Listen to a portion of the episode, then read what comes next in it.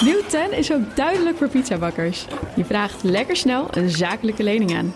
Net zo snel als dat ik mijn pizza's bezorg. Duidelijk voor ondernemers. Nieuw 10. Je doelen dichterbij. Een initiatief van ABN AMRO. Klaar voor? Daarbij. De Perestrooikast. Een blik op Oost-Europa.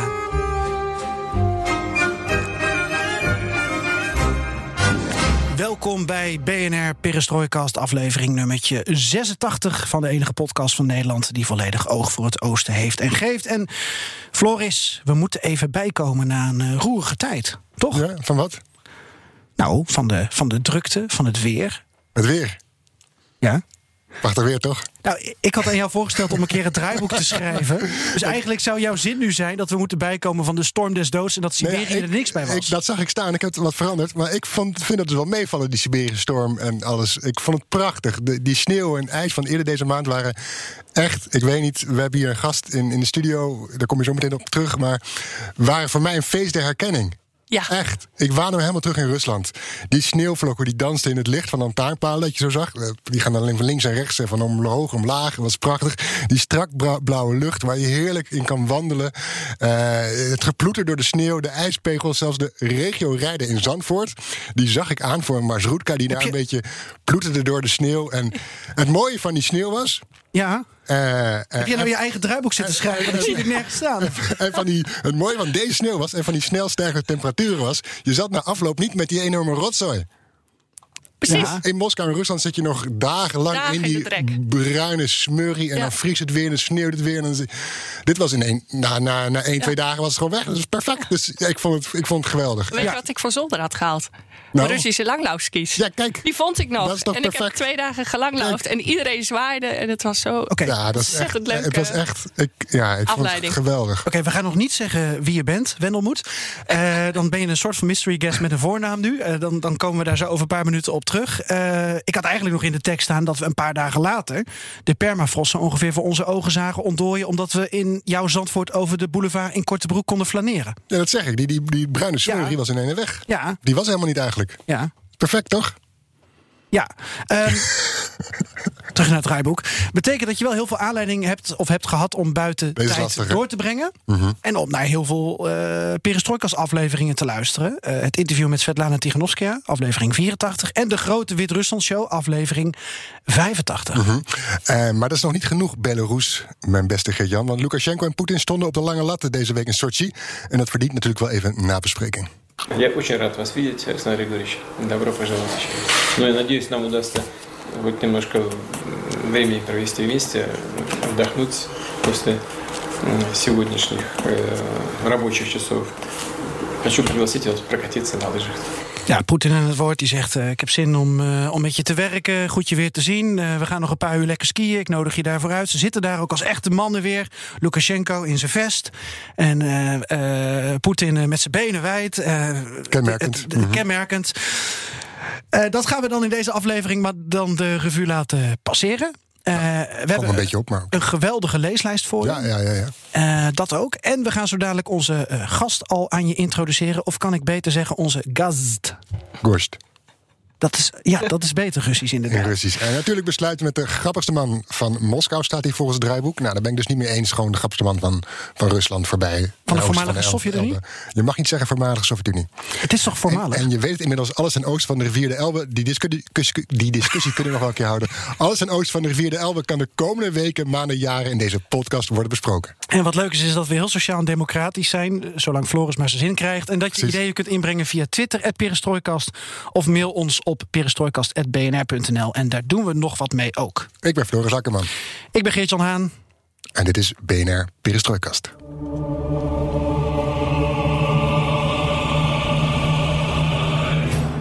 Zeg, Floris, zullen we eens een keer onze post doornemen? Want we ontvangen natuurlijk best wel wat mails en brieven en tweets en zo. Ja, is goed. Oké. En dan gaan we nu of straks onze gast introduceren. We hebben het natuurlijk al een beetje gedaan, maar we het nu maar doen dan? Ja, ja, ja, graag. Want we hoorden er al. Ja. Dames en heren, we hebben natuurlijk totaal geen publiek hier, maar ik doe net alsof ik eh, een of andere showman ben. Hier bij ons in de studio, slavist, oud-Rusland-correspondent en ja, eh, eh, winnaar van allerlei boekenprijzen volgend jaar waarschijnlijk. eh Wendelmoed Boersma, welkom. Ja, heel leuk. Ja, tegenwoordig politiek redacteur bij Dagblad Trouw en schrijver van Groningsgoud over de macht van het gas en de rol van Rusland. En het is heel spannend, want wij zijn een van de eerste die dat boek hebben mogen lezen. Nou, dat je dus gewoon mijn tekst voor te lezen, hè? dat snap je wel. Ja, maar jij bent ook al van het draaiboek afgewezen. Nee, ik vind het prima, geen draaiboek. Wil je dan nu even zeggen wat ik over Wil- eh, Wendelmoed wilde zeggen? Ja, ik ben Geert-Jan. En wij hebben de eer om straks met jou als eerste over jouw boek te praten. We hebben een versie gelezen, wat Geert-Jan al zei, Geert-Jan al zei, of Floris of niet. Waar nog één geredigeerd werd zelfs. Maar we waren gewoon te nieuwsgierig en te ongedurig. Over een maandje, wanneer ligt hij in de winkel? 26 maart. Kijk, Ja, Ambo Antos, hè? Ja, Ja. En eh, nu bezig met de aller, aller, allerlaatste hand leggen aan... precies. Ik Het mag alleen nog nawoord. de, de punten en de comma's en de dubbele spaties veranderen. ja, heb jij nog DT's-fouten gezien in die... eh, Nee, eh, eh, helemaal niet. 264 pagina's. Ik heb hem uitgelezen. Eh, ik moest even door de rode pennetjes heen. Dat is heel grappig als je dus zo'n ja, grappig, ja. krijgt. Maar het zag er strak uit. En eh, ik heb voor deze aflevering één dingetje aan Wendelmoed doorgegeven. Maar dat is meer mijn gebrek aan eh, agrarische kennis, denk ik. Eh, er stond iets in over een plaats. Maar je kan blijkbaar een, een, een plek ook met een plaats met een hoofdletter aanduiden. Boerderij. Boerderij, Ja. prima. Ja. Eh, daar komen we vast niet over te spreken. Maar dat, is, eh, dat zijn Ja. dingen die mij dan opvielen. Dat ik denk van goh. Maar ik vond het een heel erg informatief boek. En Eh, het dat gaat ook eh, lekker las. Ja, ehm eh, Gronings, Russisch gas. Wende moet zelf misschien vertellen of niet? Ja, Ja? Eh, dat is goed. Ja, je hebt een boek geschreven over Gronings en Russisch gas. Eh, wat ook heel interessant is, is natuurlijk... Hè, eh, het is heel actueel met Nord Stream 2, alle discussies. Maar jij bent ook helemaal in de historie gedoken. Kun je het kort samenvatten zoals ik volgens het draaiboek had willen doen? Maar Floris geeft jou nu de vloer, dus ga je gang. Ja, nou, het vertrekpunt was eigenlijk de, de aardbevingsellende in Groningen. Maar ik ben er helemaal van weggebleven uiteindelijk. Ik ben het verhaal van de macht van het gas verteld. En toen ben ik teruggegaan naar de tijd dat dat de gas nog glorie was in Groningen. En ik heb ook gekeken hoe wij onze plek eh, op het wereldtoneel, of in ieder geval in Europa, hebben veroverd met gas. En tegelijkertijd heb ik ook bekeken hoe de Sovjet-Unie dat deed. En later Rusland, die eigenlijk wij vanuit het westen en zij vanuit het oosten tegelijkertijd groeiden als gasmacht. Elkaar ook ontmoeten, letterlijk, in de pijpstructuur, maar ook eh, diplomatie en handel. En daar blijken dus ontzettend veel parallellen met vandaag te zijn. Zowel de angst om afha- afhankelijk te worden van Rusland, als eh, de vriendschap, die dus al, hè, de handelsvriendschap, die al zo lang teruggaat dat je dus echt soms achterover sloeg dat bijvoorbeeld de tanks door de straten van Praag rolden en tien dagen later het allereerste gas van oost naar west stroomde in Oostenrijk. Ehm, en dat heb ik dus helemaal tot vandaag de dag, eh, de, de, de ruzie en het, eh, de geopolitieke eh, strijd om de Nord Stream. Ja, want je bent ook nog op Rügen geweest. Ja. Het Duitse eiland Ja. waar nu eigenlijk het, de, de, de, de twist plaatsvindt Ja. natuurlijk. Ja, dat was denk ik nu krap twee jaar geleden. Toen waren ze echt bezig met de aanlanding. En eh, ja, dat vond ik zelf. Ik vind het altijd leuk om achter de schermen te kijken, bijvoorbeeld in havens of industrie, omdat je dan ziet, ja, waar gaat het eigenlijk allemaal over? Dus dan was er zo'n gigantische opslagplaats waar als een soort metalen rietjes lagen, al die pijbuizen die eigenlijk de maanden daarna naar de bodem van de Oostzee zouden verdwijnen. Ja. En in de fabriek gingen ze door een soort autowasstraat. werd het metaal helemaal verzwaard met beton en allemaal metaalsproeiers en zo. Dus dat heb ik nog gezien. En de aanlanding waar ze toen bezig waren. Een soort. Ehm, ja, de laatste kilometers gaan onder de, het strand door. Dus er waren nog gewoon kitesurfers en bootjes en zo. Dus dat was meer voor de sfeer. Ja. En op dat moment speelde natuurlijk al voor het eerst. eh, ja, Trump was, zat er nog. Dat verzet tegen de Noordzee. Ja. Dus dat eh, speelde mee met mijn muziek. Oh, wat een En in intriges. terechtgekomen intriges. Oh, en en, Ja. en, en eh, viel jou ook die smeuïge ruzies op, bijvoorbeeld tussen Jeroen van der Veer en Vladimir Poetin. En dat Laurens Jan Brinkhorst dat dan moet sussen. Ik zie het helemaal voor me ook daar in van, van de Amsterdam. veer bellend aan de gracht. Waarschijnlijk in totale paniek, omdat eh, Poetin hem de, de, de, de pas had afgesneden. Ja, geweldig. Ja, daar komen we dan ook nog over te spreken. Ja. Eh, en je bent eh eh oud-correspondent in Rusland, maar ook Groningse. Dus eigenlijk komt alles ook in dat boek Ja. samen. Ja. Al jouw interesses en, en jouw Precies. Persoonlijke, ja niet persoonlijke verleden, maar wel de locaties waar jij delen van Ja. je leven hebt doorgebracht. Ja, ik heb eh, soms eh, periodes gehad dat ik dacht: wat, heb, wat voor draden ben ik allemaal aan het verknopen? Maar ik hoop dat het uiteindelijk eh, mooi verhaal is geworden. Ja. Inderdaad. Dus mijn eigen studietijd was de tijd dat, dat we echt naar Rusland keken als beloftevol. En een, een enorme potentie die zich daar opende. Al die investeerders die Rusland introk. En dus vooral ook voor energie. Dus al die westerse bedrijven die op zoek waren naar eh, Russische olie en, en gas. Ehm, en dat was ook de tijd dat het gas nog groot was. Dus dat ze bijvoorbeeld het Groningen Museum hebben gesponsord in Groningen. Ja, dat is ook dus een mooi dat eigenlijk alleen maar positieve connotaties tijdens mijn studie. Ja. Toen had je ook, eh, om te vieren kwam ik dus later achter, had ik toen niet zo door, dat eh, de vriendschap, eh, de gastvriendschap eigenlijk ook gevierd werd indirect met die tentoonstelling van Russische kunst in het Groningen Museum. Dus dat heb ik ook als draad door mijn verhaal gewoven. Ja, met Ilja Repin. Dat, eh, En dat eigenlijk Ja. pas aan het begin van deze eeuw daar de eerste barsten in die vriendschap schoten. Maar ik heb dus gestudeerd in de tijd dat alles nog kon en mocht. En maar toen werd je correspondent, onder meer voor BNR. Ja. En toen begonnen de barsten. precies, Ja. ja. Ik heb de eerste jaren van Poetin, eh, of, eh, eerste vijf jaar van Poetins bewind verslaan, om het zo maar te zeggen, in, eh, vanuit Moskou. We hebben heel veel gereisd toen. En ehm, toen zag je al, eh, dat zie je natuurlijk eigenlijk pas achteraf hoe hij dat aan elkaar heeft geregen. Maar hij begon natuurlijk met de media aan te pakken. Eh, al heel snel had hij zelf op de agenda gezet dat eh, energie eh, zijn grootste eh, ja, hefboom, heeft hij het zelf genoemd. Ja. In eh, de strijd om de staat weer groot te maken. Macht, een Want, ja. hefboom van macht, als Precies, het ware. want Ja. onder Yeltsin waren natuurlijk al die kroonjuwelen van de Russische economie uitverkocht aan een klein groepje, die oligarchen. En eh, olie en gas waren daar belangrijk bij. Alleen Gazprom was een soort staatsmonopolist geweest, maar ook wel echt een koninkrijk op zich. En hij wilde daar ook de macht terug. Dus hij heeft ook al vrij snel zijn vriend uit Petersburg, eh, Miller, daar neergezet. Dat is al in 2002 geweest. Dus kun je nagaan hoe snel hij daar hè, die schaakstuk op de bord wilde verplaatsen. Ja. En de Poetin die we nu kennen, heeft natuurlijk weer heel andere. Daar zijn natuurlijk weer andere dingen over in het nieuws. Maar toen is hij echt bezig geweest om de grote, eh, ja, het grote geld terug te winnen. Ja, Floris, ik ben, nu ben ik maar van het draaiboek Ja, prima, want ik ben al gewoon begonnen met een gesprek met Wendelmoed. Ja, maar je wil naar de post toch? Anders kunnen we het gesprek met het hele interview met Wennem moet net zo nieuw, nu doen. de post na, na afloop. Weet je, we moeten toch eens een keer die post doornemen die we krijgen. Ja, is goed. Wendel moet, je moet even wachten. En we kunnen de niet zeggen, Wendelmoed is het voorprogramma eh, eh, van, van onze post. Dat zou ook nog kunnen, ja. Uitgebreid De voorprogramma. podcast. Ja. Ja. Nou, de post dan. Ja, Laten we die doornemen. ja. ja, dat heb ik ook voor je uitgeschreven, wat je Ja. dan kan, nu, nu kan Ah, voorlezen. we beloven altijd dat we wat met de suggesties van onze luisteraars doen. Ja. Dus we kunnen op zijn minst even aandacht besteden aan wat de courier heeft gebracht. Zullen we er twee doen? ja, doe ik de volgende aflevering er ook een paar. Oké, ik heb hier een brief van Melvin. Hallo heren, om te beginnen. Ik geniet volop als Oost-Europa-liefhebber van jullie prachtige podcast. Dankjewel Melvin. Tof om zo makkelijk op de hoogte te blijven van deze ondergeschoven regio. Ik wil een eventueel onderwerp voor de podcast aandragen. Dat is altijd goed, als het vind altijd wel leuk als dat iemand dat doet. eh, als deze nog niet eens behandeld is. Eh, ik denk het niet, want Melvin wil het graag hebben over Nederlandse expats in Bulgarije.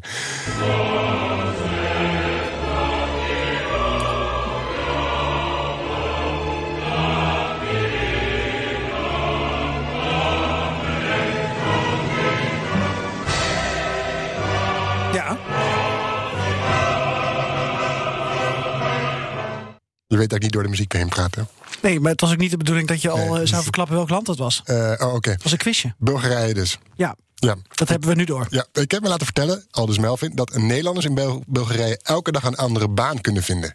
Ik ben benieuwd of jullie connecties hebben die hier meer info over hebben. Hebben we al een antwoord hierop of niet? We hebben wel eh, connecties in Bulgarije. Dus we kunnen daar wel eens een uitzending Ja. aan besteden.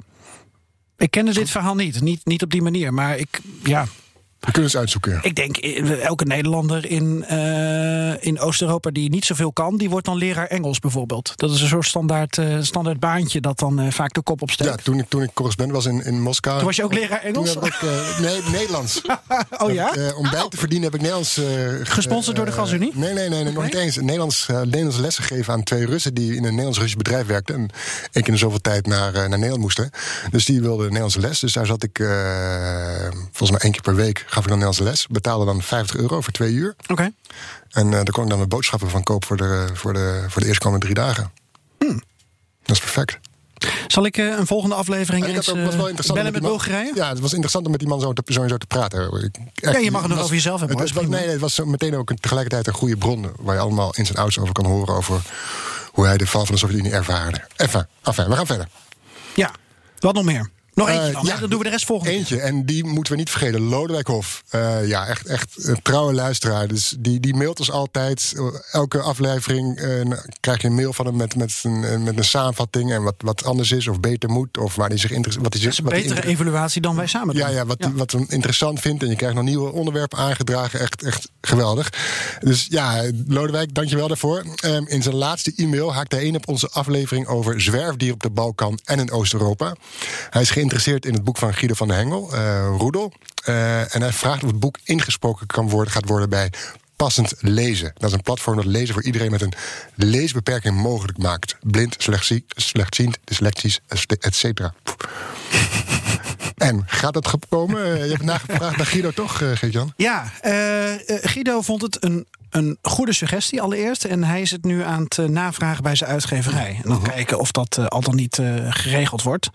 Eh, dus ook daar komen we nog op terug. Eh Wendelmoed, is dit iets om over na te denken voor jouw boek? Dat, eh, dat iedereen eh, het kan lezen natuurlijk, toegankelijk. Ja, dat hoop ik wel, dat Ja. dat gebeurt. Ik weet eigenlijk niet of dat automatisch zo is. Ik heb het idee dat veel boeken automatisch worden ingesproken. Maar Ja, misschien... Ik weet maar- niet.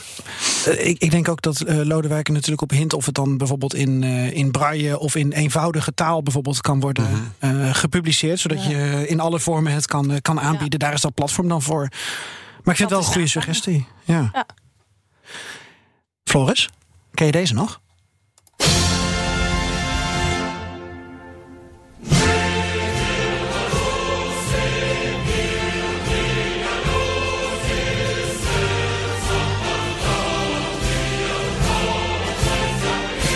Inmiddels eh, ja, sta je met dit nummer op, hè? Grijs gedraaid eigenlijk in deze podcast. Zeker eh, ja, Ja, afgelopen eh, in, sinds eh, augustus. In de perestrooikast, of moet ik zeggen de peresnorkast? Want je hebt een update over Alexander Lukashenko. Ja, beloofd is beloofd. In ja, onze nu al legendarische, historische, unieke en alle records brekende... de grote Wit-Rusland-show beloofde ik terug te komen... op die volksvergadering die na onze opname werd gehouden. Eh, dat, dat Naar aanleiding van onze opname. na onze opname werd gehouden. Ga ik, het, 2700 gedelegeerde- gedelegeerden bij Ja. elkaar in Minsk. ga ik het zo over hebben? Want eerst even het laatste nieuws over Lukashenko. Wat je Ja. ook al in de, in, de intro een beetje Hij zei. kan skiën. Hij kan skiën. Het ging niet zo soepel als Poetin. Nee, die nam de binnenbocht. zag Precies, maar goed, Ja. misschien heeft het te maken dat Belarus, Wit-Rusland, geen berg heeft en Rusland wel. Ja, het was in Sochi. Ja, Ja. ja. Sochi. Overigens, geweldig skiën daar, spreek ik uit eigen ervaring. Enfin, wat je inderdaad zag, eh, Lukashenko was ook in september bij, eh, bij Poetin. En toen stond zijn land bol van protesten. En wat toen ja, was Lukashenko eigenlijk een soort van schooljongen... die nederig zat naast Poetin, die daar zoals altijd een beetje bewijdbeen zat. En nu, deze week in Sochi, was het toch wel een andere, eh, ander, ander beeld kreeg je. Je zag duidelijk dat Lukashenko beter in zijn vel zit. En de verhoudingen zagen ook gelijkwaardig uit. Het was niet zo dat Poetin daar... eh Tuurlijk zal hij waar- daar wel de dienst uitmaken. Maar het was niet zo van eh, dat Poetin dacht van... nou, kleine jongen, ik ga even vertellen wat, wat, je, wat je allemaal moet doen voor mij. Omdat, omdat Lukashenko dan in, in de optiek van Poetin de boel weer een beetje op orde dat, heeft. dat Lukashenko er sterker voor staat, zich zekerder voelt in, in nu dan in september. Ja. En ook zich gesteund wordt door, door- beter door Poetin. Onder andere door die anderhalf miljard die hij toen in september heeft gekregen als lening. Daar bedankt hij Poetin nog voor. eh, in welke valuta was dat ook alweer? eh, dollar. ja, oké. Ja, Die, die, die, heeft, die heeft hij goed besteed, zei de zelfbenoemde president eh, Lukashenko. Ehm, maar goed, over het gesprek in Sochi. Ja, zoals vanouds, de economische banden werden aangehaald. Er gaat weer meer handel worden gedreven. Ze spraken over de verkoop van Wit-Russische bezittingen aan Rusland. Eh, ze spraken over de coördinatie op het gebied van wetshandhavingsinstanties. Dus dan kun je denken aan politie, zoals de oproerpolitie eh, Amon. Poetins nationale garde, defensie. eh zei Poetin, wordt hier ook bij. Dus daar gaan ze misschien meer samen mee werken. Misschien dat, eh, stel, loopt uit de hand in Wit-Rusland... dat eh, Lukashenko op zijn vingers fluit... en dan komt er een horde Russische Amon binnengevlogen. Dat kan natuurlijk ook altijd gebeuren. Die staan aan de grens klaar. Ehm, dus ja, wat, wat je nooit weet bij deze ontmoeting is... wat ge- zeggen ze eigenlijk buiten de camera's om... en wat wordt er wel niet bekendgemaakt... over bijvoorbeeld die integratie tussen Rusland en Wit-Rusland...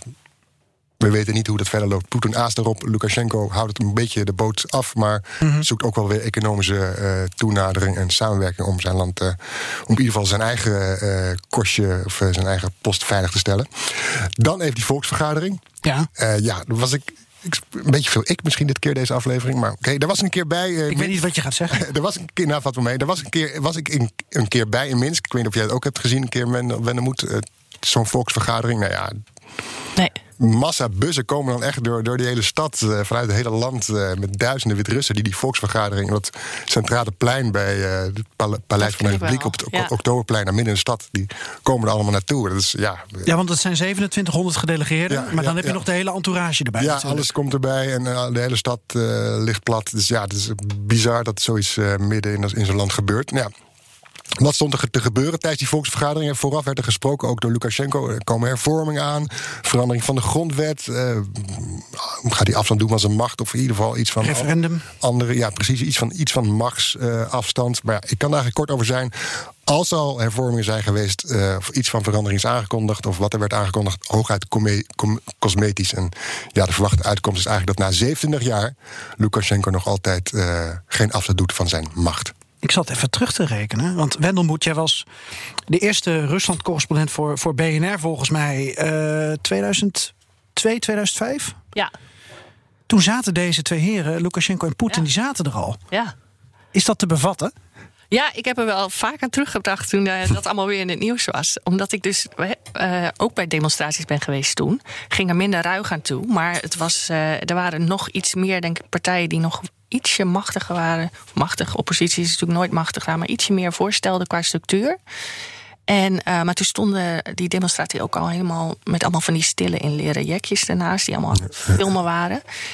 Ehm, en oppositie werd toen ook fysiek eh, bedreigd. En eh, iemand is gesproken die ook eh, een paar weken geleden in elkaar was geslagen toen. Dus dat, dat was toen allemaal. En, en het, precies hetzelfde verhaal van Lukashenko die economische hulp zoekt bij Poetin. financiële steun krijgt. Eigenlijk is het natuurlijk een vazalstaat van Rusland. Ja, in ja. al die jaren is het gewoon geworden. Dus Ja.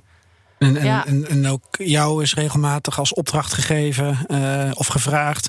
Wanneer wordt het nou eens democratischer daar in Rusland of in, in, in Wit-Rusland? En wanneer Ja. komt er nou een omwenteling? En oh, er is een protest met 10.000 mensen. Is dat het begin van een revolutie? heel voorzichtig. Maar voor Wit-Rusland was, waren de, de, de koppen toen de laatste dictator van Europa. Nou, dat. eh, Ja, misschien zijn er inmiddels meer dan toen. Oh, dat Ja. kunnen. Ik Ja. Zou het niet uit. Nee. Nee.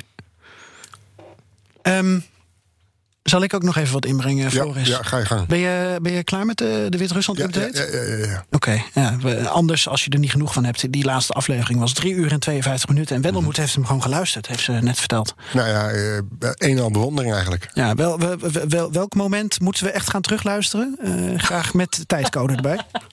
Dat weet ik niet meer. Ik wandel heel veel en de podcasts zijn superleuk. Ja, voor trouw ben je ook bezig met podcasts. Hè? Je bent nu politiek redacteur en dan ben je Ja. erbij betrokken. Wij Dus, hebben de eh, Wijsneuzen podcast met Frits van Ekster. En ehm, we gaan waarschijnlijk ook door met een politieke podcast daarna. kijk. Het smaakt er naar meer. Ja. ja. Nou, leuk. Eh, we hebben natuurlijk ook nog eh, ouderwetse eh, webartikelen en boeken en zo, Floris. Ja, Mag ik daar Ja. mijn nieuws van deze week even ga aan ophangen? Ga je gang. De leeslijst van de Calvert Journal. 100 books to read from Eastern Europe and Central Asia. En dan staat daarbij dat ze eh, schrijvers en dichters en vertalers en academici hebben gevraagd. eh, eh, allemaal in een grote nou, volksvergadering, bij wijze van spreken. Selecteer nou de 100 beste boeken van onze regio. En dan, dan hebben ze dus over Oost-Europa, Centraal-Europa, de Balkan, Rusland, Centraal-Azië. Van, van Belgrado tot Bishkek. En ehm, Mongolië weet ik even niet of dat erbij zit. Dat is overal een twistpunt, Ja, ook bij ons. Hè? Oh, zat hij erbij? Er zat dan een auteur bij uit Mongolië. Nou, toch? oké. Aytmatov. Nou, bij, bij deze is dat dan dus iets wat wij ook moeten doen, Floris. Aandacht aan Eh, Mongolië be- doen we- besteden. Dat doen we. Vond Lodewijk Hof ook trouwens. Als je Kazachstan doet, moet je ook Mongolië doen, schreef hij. Eh, wie zijn wij om Lodewijk tegen te spreken? Nou, jij sprak de vorige week toch wel, de vorige keer toch wel een beetje woorden uit dat je zei van nou, ik heb toch niet zoveel met Mongolië binnen de regio. Wel een leuk land hoor, trouwens. Maar ga verder. Eh, wat, waar moet ik mee verder gaan? Nou, met, je, met, je, met, die lijst. Oh, wat- je, wat oh ja. op die lijst? Ja, nou ja, 100 boeken. Ja, maar welke titels? Een beetje. Ja, nou ja, eh, eh, een paar van die, van, van, van, die, van die boeken ken ik wel. Maar er staan er ook zoveel op die ik, die ik niet ken. En enkeling heb ik wel eens geïnterviewd, zoals Dubravka Ugresic met het, het ministerie van Pijn. Die hebben ze op de lijst gezet. En Ugresic leeft in ballingschap in Amsterdam, vertrokken uit een land dat niet meer bestaat, Joegoslavië. Maar ehm, ik vind het ook wel leuk als dat mag. Eh, er staat van alles op. Hè? De, de, de usual suspects als uh, Tolstoy, uh, Krasnahorkai. Maar er staan ook, ook hele. Ja, de, het is een mix waarbij ook aandacht is voor de 21ste eeuw. Dat vind ik heel leuk. Maar op onze sociale media, op onze Twitterpagina, ging het ook over boeken die er niet op staan. Dus ik dacht, kunnen we het daar ook over hebben? Ja, lijkt me een goeie. Ja. Ja, maar nu moet jij volgens het draaiboek zeggen. Het is misschien beter als we het eerst hebben over wat er wel op staat. Ja, en ik wil, dat willen we graag van uh, Wendemoed weten. wat, wat, jij, wat vind jij van deze lijst? Nou, ik heb uh, vooral zeg maar die Oost-Europese schrijvers vond ik heel interessant. Daar ben ik iets minder in thuis. Behalve mhm. de, misschien de Tsjechische uh, literatuur. Want ik heb ook nog Blauwe Maandag Tsjechisch mm, tijdens mijn Grabal en zo. Ja, uh, ja, die ken ik dan wel. Ja. Maar de Russen ken ik natuurlijk heel goed, omdat ik ja, ta taal en letterkunde heb gedaan destijds. Um, en uh, dus ik heb een aantal leuk genoteerd die zo'n beetje soort, ja, de Balkan en uh, Polen en dat soort dingen. Uh, een paar nieuwe. Uh, actuele. Maar ik zag er ook bij echt favorieten van mij, zoals van begin vorige eeuw, Platonov en zo. Dat, dat vond ik een hele mooie periode. Uh, en dat is nog steeds, dat raad ik ook wel eens mensen als ze zeggen van als ik nou eens iets wat anders wil lezen dan Tolstoy of zo. Wat, zou, mm -hmm. wat is nou typisch Russisch? En dat je dan um, Platonov of eentje die er volgens mij niet op stond, van Zamyatin, het boek Wij. Oh, ja, uit de jaren dertig. Precies, een dystopie, ja. een heel apart boek, ja. wat ook heel veel zegt uh, uh, over hoe Rusland is.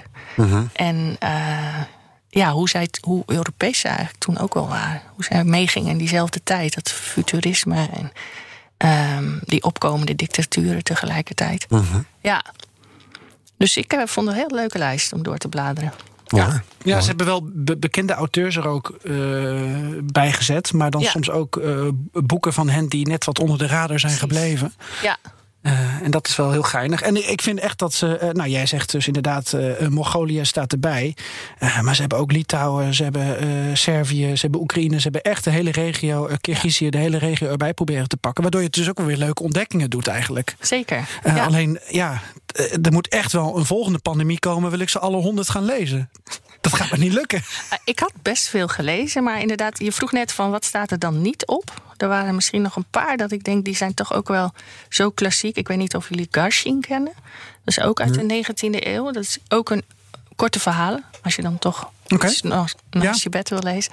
Die heeft een heel mooie verhalenbundel. En een daarvan is De Rode Bloem. En hij, werd, hij is eigenlijk een beetje gek geworden. Dus hij is ook opgesloten in een um, psychiatrisch ziekenhuis. Okay. En daar komen deel van die verhalen ook vandaan. En dat is ook wel heel Russisch. Dus hij, hij is tegelijkertijd een soort filosoof, denker. En uh, met een beetje gekte erbij. Nou, wat wil je nog meer? en, uh, eentje die ik ook mis is een, een moderne dichter, die Boris Rigi. Daar zijn, is mm -hmm. een mooie docu ja. van gemaakt. Ja. Die stond ook niet op. En die heeft natuurlijk maar kort geleefd. Een beetje een soort 27-generatie, zeg maar. Ja. En uh, dus ook niet zoveel werk. En dat zijn gedichten. Hm. Ik, ik heb zelf niet superveel gedichten altijd gelezen. Maar ja, Simborska, die stond er dus wel op. Ja, de, Poolse, Nobelprijswinnares ook. Ja.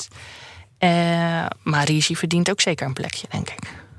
Floris? Zullen we nog even de, de reacties van de luisteraars ja, erbij pakken ja, ja, over wat ze misten? En een andere uh, grote fan van ons, Jos Kusters, ja. ja die, uh, die mist de driedelige Transylvaanse romanserie van Miklos Banfi.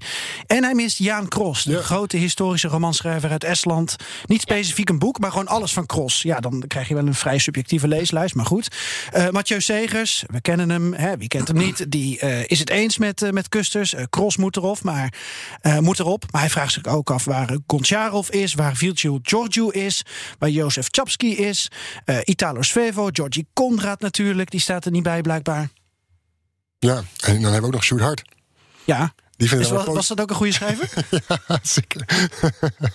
die vind ik juist luisteraar, positief. Hè? Luisteraar, Sjoerd Hart, ja. ja. Die vind ik juist positief dat er ook flink wat aandacht is besteed aan de 20e en 21e eeuw. Hij mist wel André Kurkov. Uh, Oekraïne. Uh, Oekraïne, de laatste president toch? Dat boek, hoe heet het ongeveer, geloof ik, zoiets. Uh, en Ben mist iets van Paustovsky. Zou van Habral, Rabal het liefste de te luide eenzaamheid op de lijst zien staan. En waar is Groosman met Leven en Lot of Stalingrad? Ja. En Frans van Nes mist dan weer Kertes en uh, Tishma, Nadas, Oen, Darvasi, Klima. En Jacob de Zoet mist nog Eliade, Ionesco, Herta Muller, Hasek, Marai. En Hella, Helga Salomon reageert door te schrijven dat ze Russische ravage Leef met gewone Russen mist. Van wie is dat boek? Van Elga zelf. Oké, weten we dat ook. Ik vond wel grappig. Over boeken gesproken.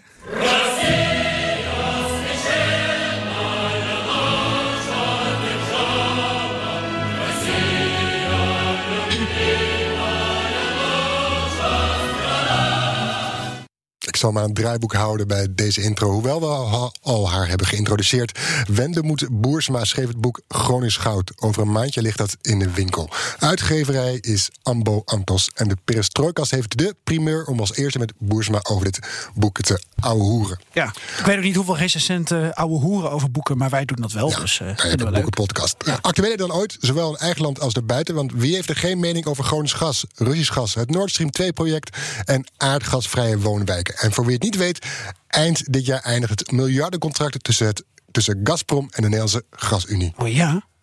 Hebben we dan volgend jaar geen gas meer? Nee hoor, dat gaat gewoon door. Oh, oké. Gelukkig maar. Ehm, wat een ongelooflijk informatief boek heb je geschreven. Ik eh, heb alle 264 pagina's tot aan het nawoord eh, verslonden. Heel veel van opgestoken.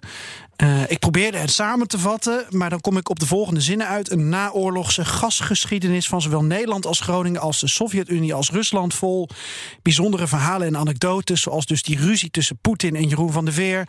Eh, een bijzondere rol voor het Groninger Museum... en de schilderijen van Ilja Repin. Ehm, voorspellende gaven van de Oekraïense boerenzoon Khrushchev... die eigenlijk eh, al best wel wat, wat, wat, wat, wat visionair... die best wel voor zich zag ja, ja. hoe gas ons leven ging veranderen. Geen domme jongen. Dus allereerst eh, complimenten en allertweetst, waarom dit boek? Dankjewel.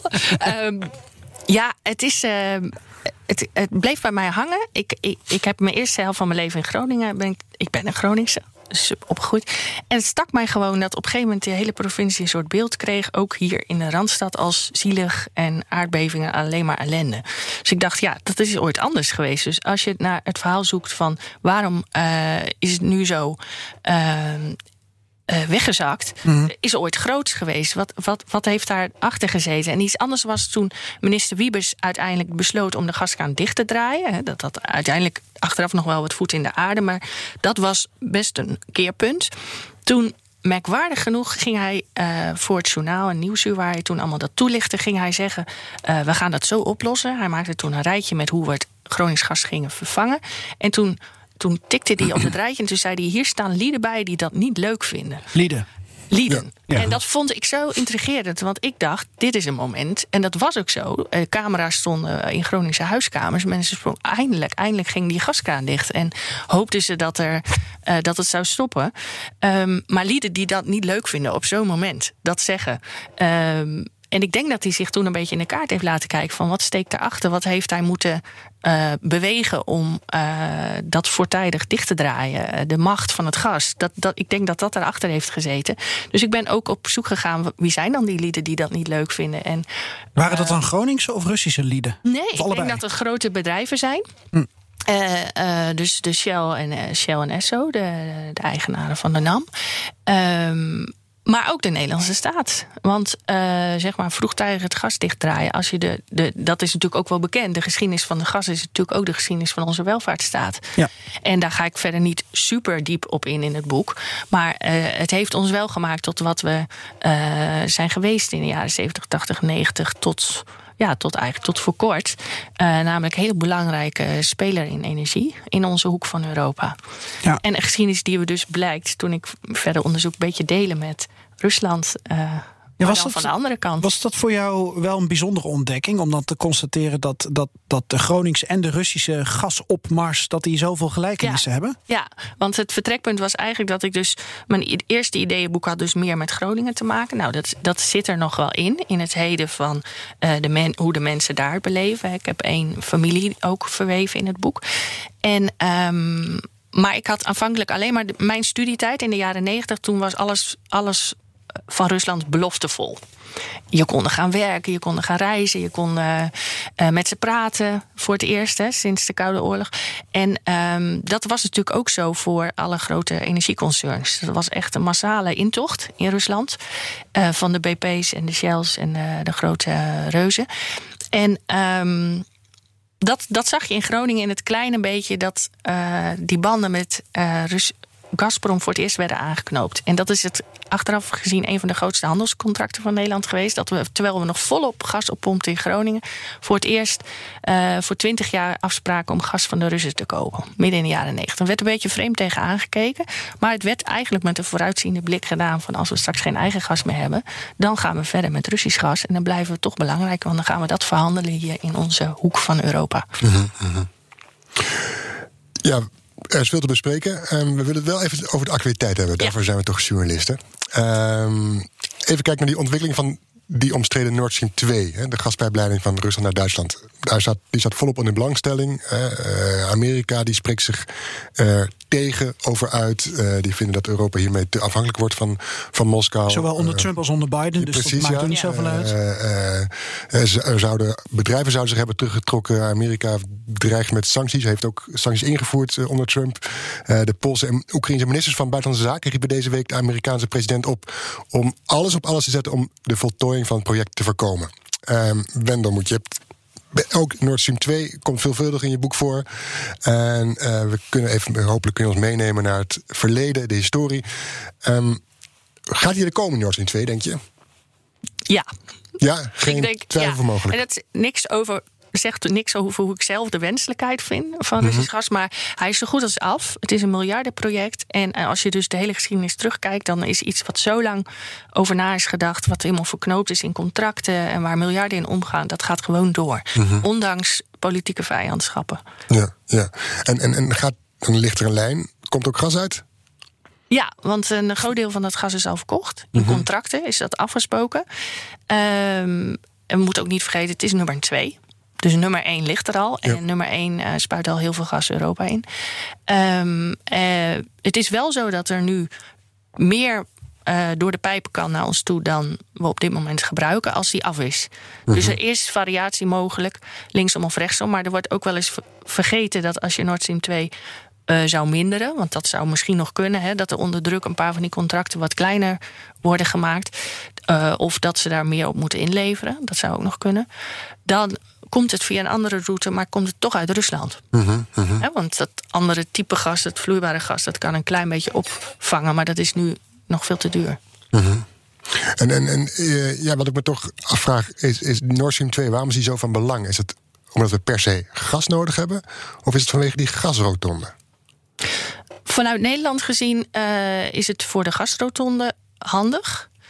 Maar voor de gasrotonde maakt het ook niet per se uit of het door Polen of Wit-Rusland komt of via uh, de Nord Stream. Mhm. Alleen uh, is het voor ons natuurlijk altijd makkelijk geweest om ook rechtstreeks met Duitsland afspraken te maken. En hier hebben we ook letterlijk in uh, deelgenomen. Dus de mhm. Nord Stream 1 doet de gasunie aan mee. Nord Stream 2 financiert Shell mee. Um, en dat is natuurlijk met pijplijnen die verder weg liggen. Daar kun je geen aandeel innemen. Dus dat is mhm. ook het bijzondere van de Nord Stream. Dat is voor het eerst dat bedrijven, grote bedrijven, eh, een, een pijplijn die niet op Europees grondgebied begint, financieren. Dat is het bijzondere daaraan.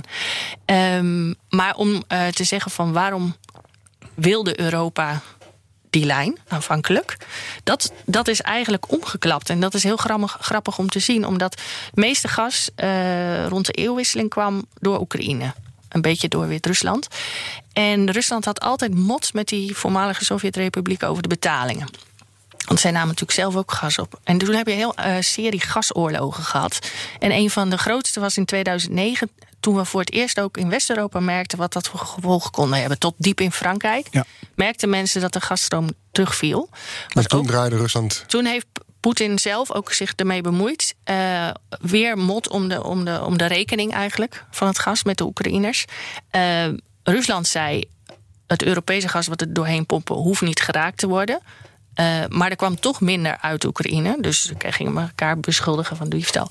En dat was eigenlijk een seintje voor zowel NAVO als Europese Unie om te zeggen: van ja, die doorvoerlanden, dat is een risico.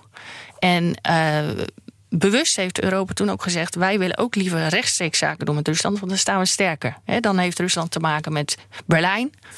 Als je rechtstreeks naar eh, Duitsland een pijp bouwt en dan hoef je niet met al die tussenlanden te Ja, rekenen. en voor de helderheid, dat was natuurlijk ooit zo. Maar toen viel de Sovjet-Unie en kwam die infrastructuur in landen te liggen die niet bij Moskou hoorden. En daarom werd het Ja. versnipperd en werd het dus met, met een Ja. ander soort betalingssysteem. Ja, en eh, dat was natuurlijk voor eh, die doorvoerlanden is het ook altijd een geldmachine geweest. Hè? Oekraïne verdient daar nog steeds, maar toen heel veel geld mee. Wit-Rusland ook wel een beetje, Polen. Ehm, maar eh, die pijp, die eerste Nord Stream, die werd eigenlijk toegejuicht in Europa als eindelijk geen last meer van die lastige doorvoerlanden en die ruzies die Rusland daarmee heeft. Ja. En dat is eigenlijk 180 graden gedraaid met de Nord Stream 2. Want nu zeggen we toch wel eh, een verlies voor Oekraïne. Het land heeft het al zo moeilijk. En dan gaat dat doorvoergas, eh de transportgeld gaat ook nog weg. Dus nu wordt er gezegd, dan moeten we het toch een beetje verzachten en zo. Maar dat is wel even gekanteld ten opzichte van die eerste. Ja, mag, mag ik jou trouwens mijn stoel even aanbieden? Je hebt een krakende bureaustoel. Is goed. Dat is, dat is niet erg, eh, maar dat was me eerder al een keer opgevallen. Wisselen we even, want ik kan heel stil zitten namelijk. En jij zit natuurlijk vol in je verhaal. Zo, dat is allemaal, allemaal niet live radio, dus dan kan het allemaal. Floris, zing je even een liedje. Iets van Bruce Springsteen? Laveloos achter het stuur, hè? Nee, nee, nee, hij is vrijgesproken. Hij is vrijgesproken. Hij is vrijgesproken. Nee, dat kan allemaal niet, hè? Van de twee van de drie aanklachten is hij vrijgesproken. Twee tequila-shotjes van fans achterover slaan. Ik vind het belachelijk. Maar hij doet het wel, met zijn fans. Dat is nog aardig. Ja. Nou, Terug naar Stream wees er maar 2. trots op. Ja. Ja. Wat wil je weten? Nou ja, Van Wendelmoed. Nou ja, kijk, eh, Merkel en, en Rutte ver- verweren zich door te zeggen: dit is een commercieel project, toch? Dat is een, een, een Ja. verdediging. Ik vind eigenlijk, dat moet ik altijd een beetje om lachen. Want dat wordt altijd gezegd. Maar als iets aantoont als je in het verleden kijkt... is dat het altijd twee handen op één buik zijn. Politiek zeggen, en economie. En eh, het is eigenlijk een smoes om lastige vragen af te weren... en te zeggen, daar heb ik niks mee te maken. Terwijl, ja, als iets mijn boek laat zien... is dat, het, dat ze hand in hand samen naar Rusland heen en weer gingen. Altijd de minister van Buitenlandse Zaken... en de minister van Economische Zaken. Daar is eigenlijk pas... eh, na de oorlog in Oekraïne en de ramp met de MH17 is daar verandering in gekomen. Maar dat, eh, ja, dat is onzin, vind ik. Ja, ja. Het is puur geopolitiek wat dat Kan je, kan je dan zeggen, we, we zijn gewoon in de loop der decennia, want zo lees ik jouw boek een beetje, zo verslaafd geraakt aan, aan gas. ehm, en ook aan Russisch gas. En dat omdat we nu Groningen willen afbouwen en gaan afbouwen. Ja, eigenlijk eh, we kunnen we niet van die verslaving af. Nee, wij hebben onze hele, eh, he- hele infrastructuur zo ingericht dat wij nog eh, decennia zaken kunnen doen met Russisch gas. Dat is altijd strategie geweest, is ook geen geheim van gemaakt. Die strategie heette dan in één woord de gasrotonde. En dat betekent dat je een soort gasmakelaar bent voor deze hoek van Europa.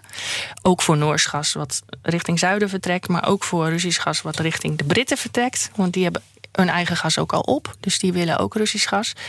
Ehm, en nu dus versneld voor onszelf, omdat we Groningen hebben gestopt.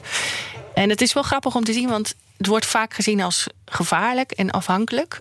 Ehm, maar door de decennia heen zie je ook wel een stroming die zegt: eigenlijk dankzij dit soort betrekkingen, dus handel, ehm, zijn we stabieler gebleven dan als we dat niet zouden doen.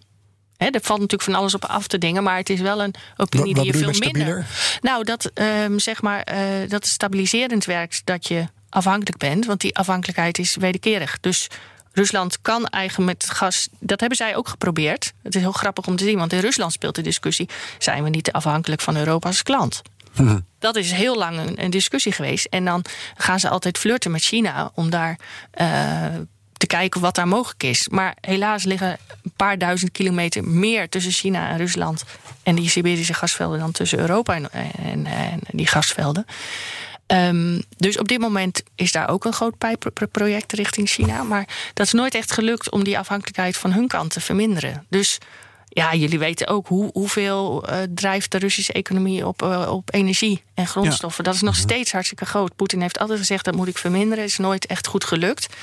Dus vice versa zijn wij ook belangrijk voor hen. En er zijn dus stromingen die zeggen van ja, los van het milieuaspect hoor, want je kunt, je hebt een legitieme reden, je moet natuurlijk met Europa duurzame energie gaan doen, maar dat die handel in eh, gas eh, stabiliserend heeft gewerkt, Ja, juist. een soort gasdiplomatie ook. Precies. Betrekkingen op de achtergrond. Eh, Ja. da- Daar komen we zo nog op Maar allemaal, over te spreken. Want dat is allemaal bewijs eigenlijk dat gas niet alleen een commercieel pro- project is. Nou ja, als je Precies. kijkt hoe, de- hoe zich dat uiteindelijk uit in de totstandkoming van het Groningen Museum. en dat Ilja Repin ineens daar tentoongesteld wordt, wat een enorme zeldzaamheid is. Ja, dat, dat is heel interessant hoe dus vanuit energiepolitiek eh, culturele betrekkingen ontstaan.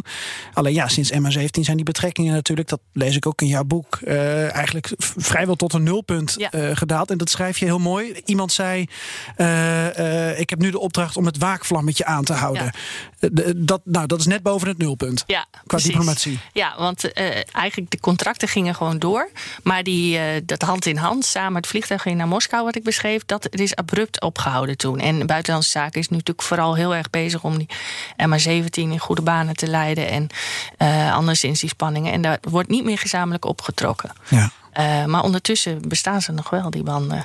En, Maar- en het wordt opgevoerd. Nou ja, we moeten toch eh, praten met Ja, elkaar. Kamp heeft zelf gezegd, Ja. we hebben Russisch gas nodig, toch? Of, eh, Zeker, ja. dus, Al ja. door als ze er rechtstreeks naar worden gevraagd. eh, Afgelopen december of november nog. Oud-minister Kamp. Blok. Ja. Ja. Die, zei, die, die, eh, die wordt dan gevraagd van wat wordt onze opstelling wat betreft de Nord Stream en eh, Navalny en eh moeten we kritiek leveren. En dan zegt hij ja, ja, ja, maar we gaan het nodig hebben. Ja.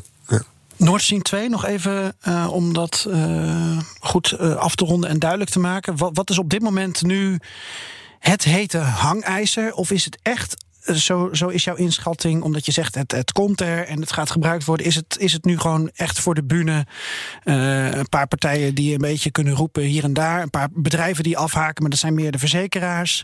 Hoe moet ik hier nou naar kijken? Nou, ik denk dat die kritiek op, op hoe Rusland omgaat met de mensenrechten, die zal altijd opvlammen op dit soort momenten. Dat is grappig, want in de geschiedenis zie je dat ook altijd terug. Op het moment dat er iets belangrijks speelt rond dat gas, dan, dan pakken mensen dat ook op. Ja. Die zeggen van ja, daar moeten we toch iets mee doen.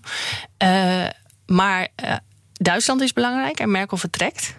Eh, en als je ziet wie haar in de partij heeft opgevolgd, Ja. dat is juist een, een, een voorstander van zelfs nog eh, hechtere betrekkingen dan Merkel zelf. Merkel is zelf Ja, een van de grootste Laschet. verdedigers van de, Ja. van de Nord Stream. Maar haar opvolgster binnen de partij, die misschien dan eh, volgende bondskanselier wordt, die is nog vriendelijker voor Rusland, Ja. relatief gezien. Ja, hij wordt Dus- stiekem wel een beetje als een Poetin-versteer zelfs gezien, geloof ik. Maar Ja. eh, Ja. benieuwd hoe dat uitpakt. Maar denk je niet dat Merkel dit gewoon... Ja, dan gaan we het meer over Duitse politiek hebben. Maar wil Ja, Merkel dit niet de- gewoon... Ja, wil Ja. zij dit niet gewoon afronden?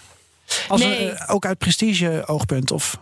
Eh, nou, wat zich kan afronden de komende maanden is natuurlijk dat de pijp echt af is. Ja. Want dat moeten de Russen zelf doen. Doordat de Nederlandse Herema is weggevaren met zijn schip. Want eh, die, in dat opzicht zijn ja. die eh, sancties wel effectief. Want eh, de Amerikanen hebben gezegd: als je daar nog zaken blijft doen, dan mag je nooit meer in de Golf van Mexico bijvoorbeeld werken.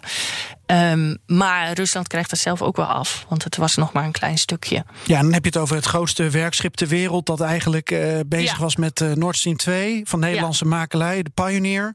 Ja, eh, van Olsies, geloof ik. Olsies. Ja. Ja. dus van de En die, die, die hebben gezegd, een beetje onder Amerikaanse druk van... we varen hier weg. En toen is vanuit Vladivostok een ander schip nou, de hoek omgegaan. En na twee maanden aangekomen in de Oostzee, denk ik dan. Ja, voor de, het laatste stukje dicht bij Duitsland, daar moesten nog eh, wat werkzaamheden dus op de bodem worden afgerond. Ja. Maar ehm, net wat ik zei, die, die contracten voor wat er doorheen gaat stromen, die zijn eh, op zich rond.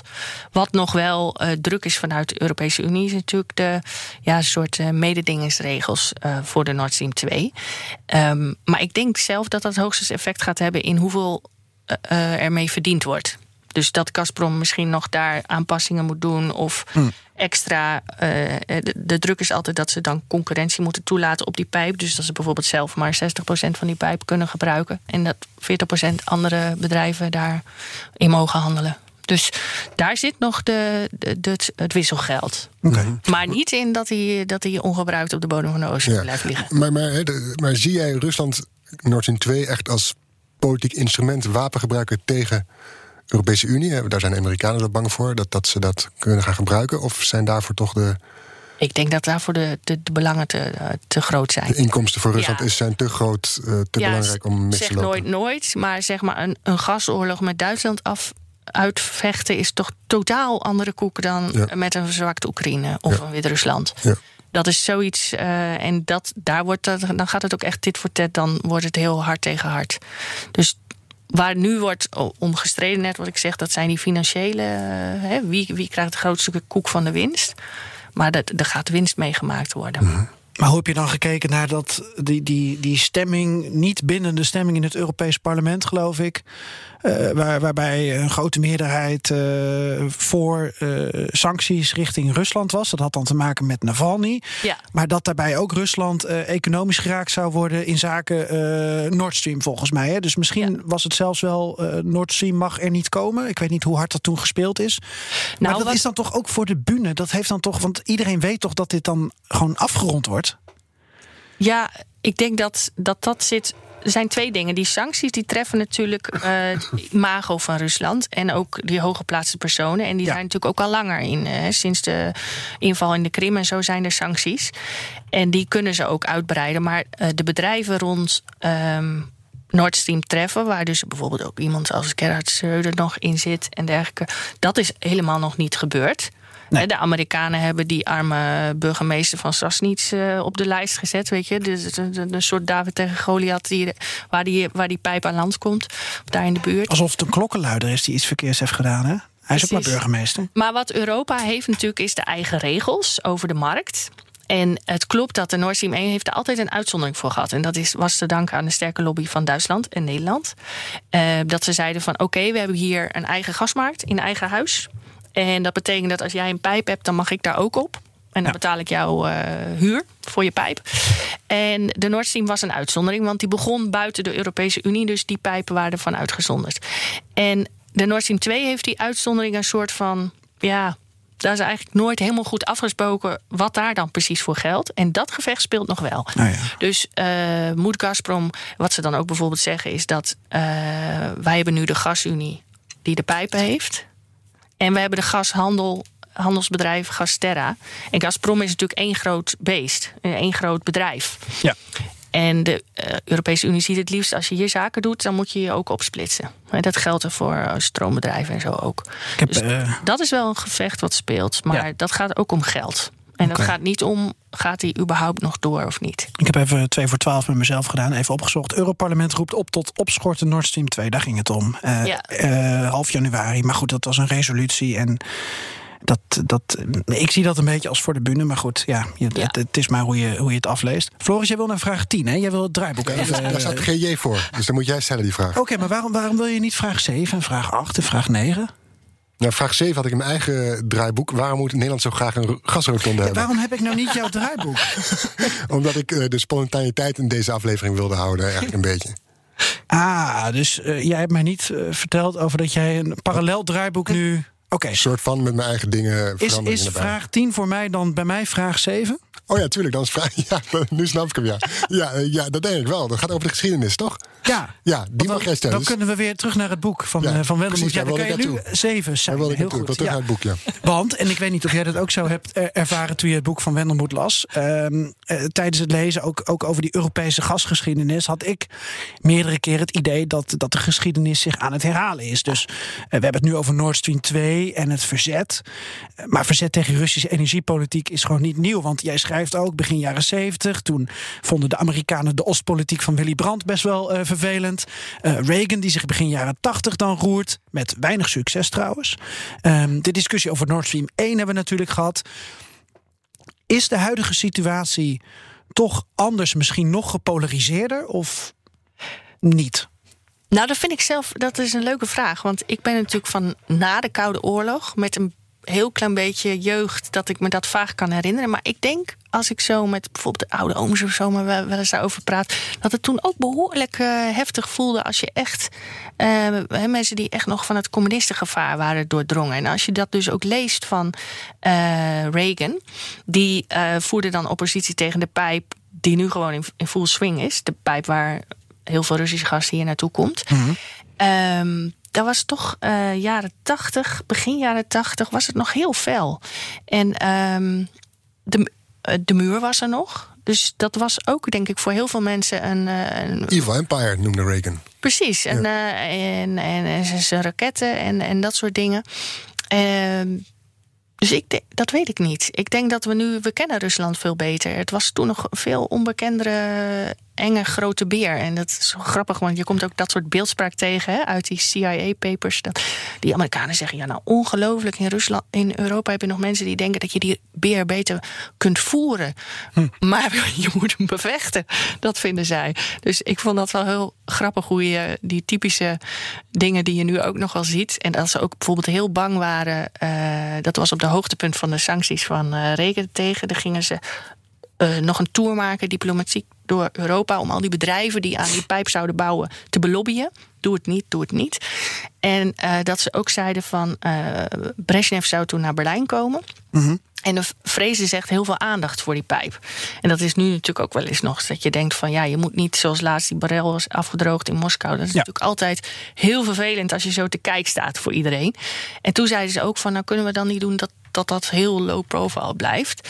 En toen zeiden die Duitsers, ja, dat kunnen we wel doen. Maar ja, die Russen die houden zo van toasten voor de camera. Ja. dus dat kunnen we misschien niet vermijden.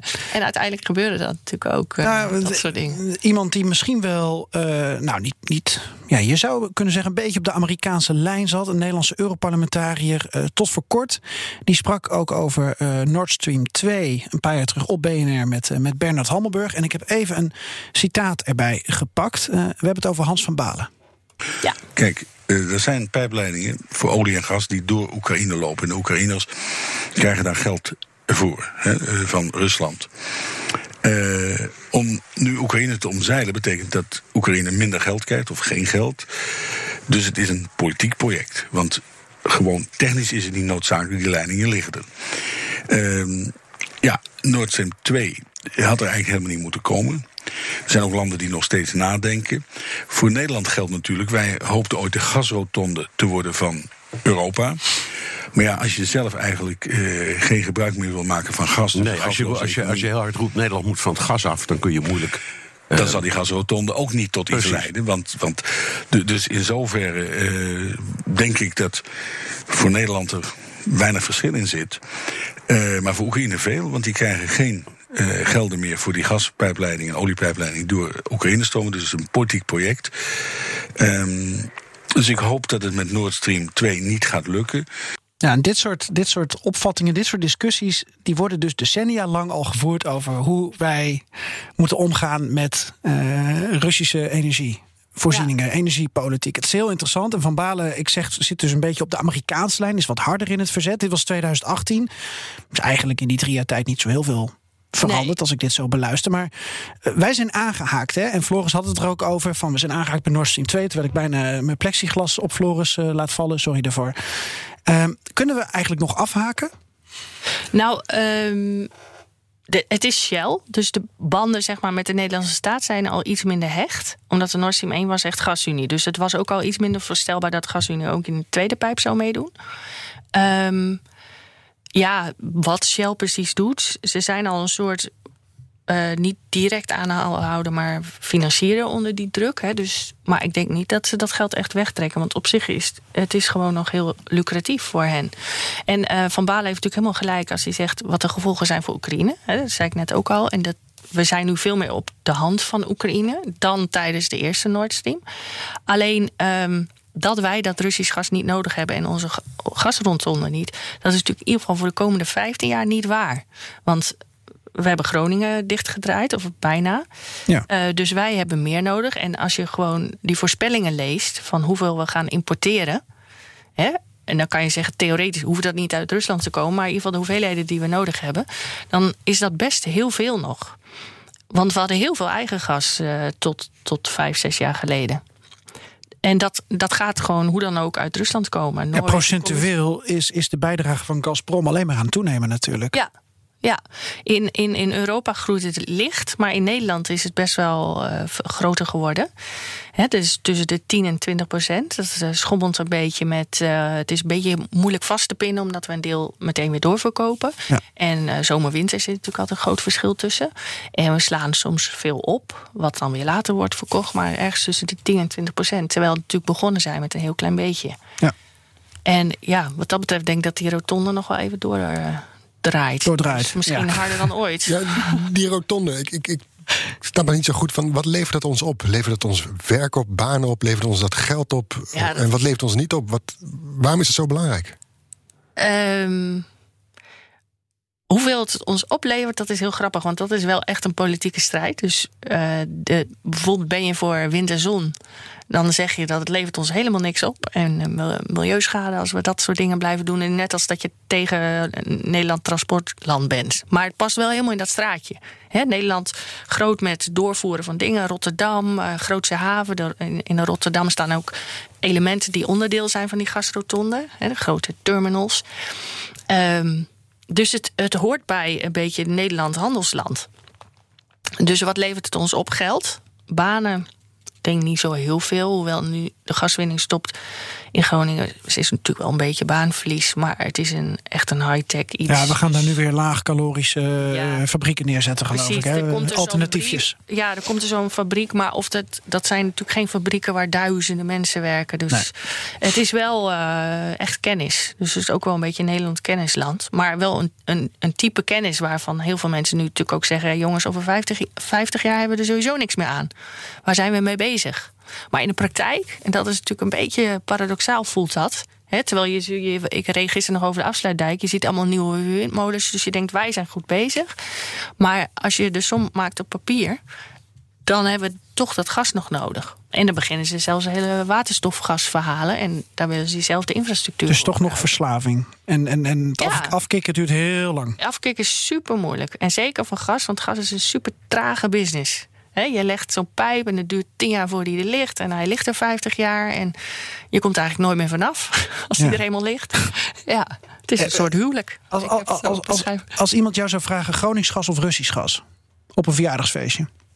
super moeilijk, maar ik zou denk ik toch zeggen dat Russisch gas, hoewel ik heel erg voor duurzame gas energie.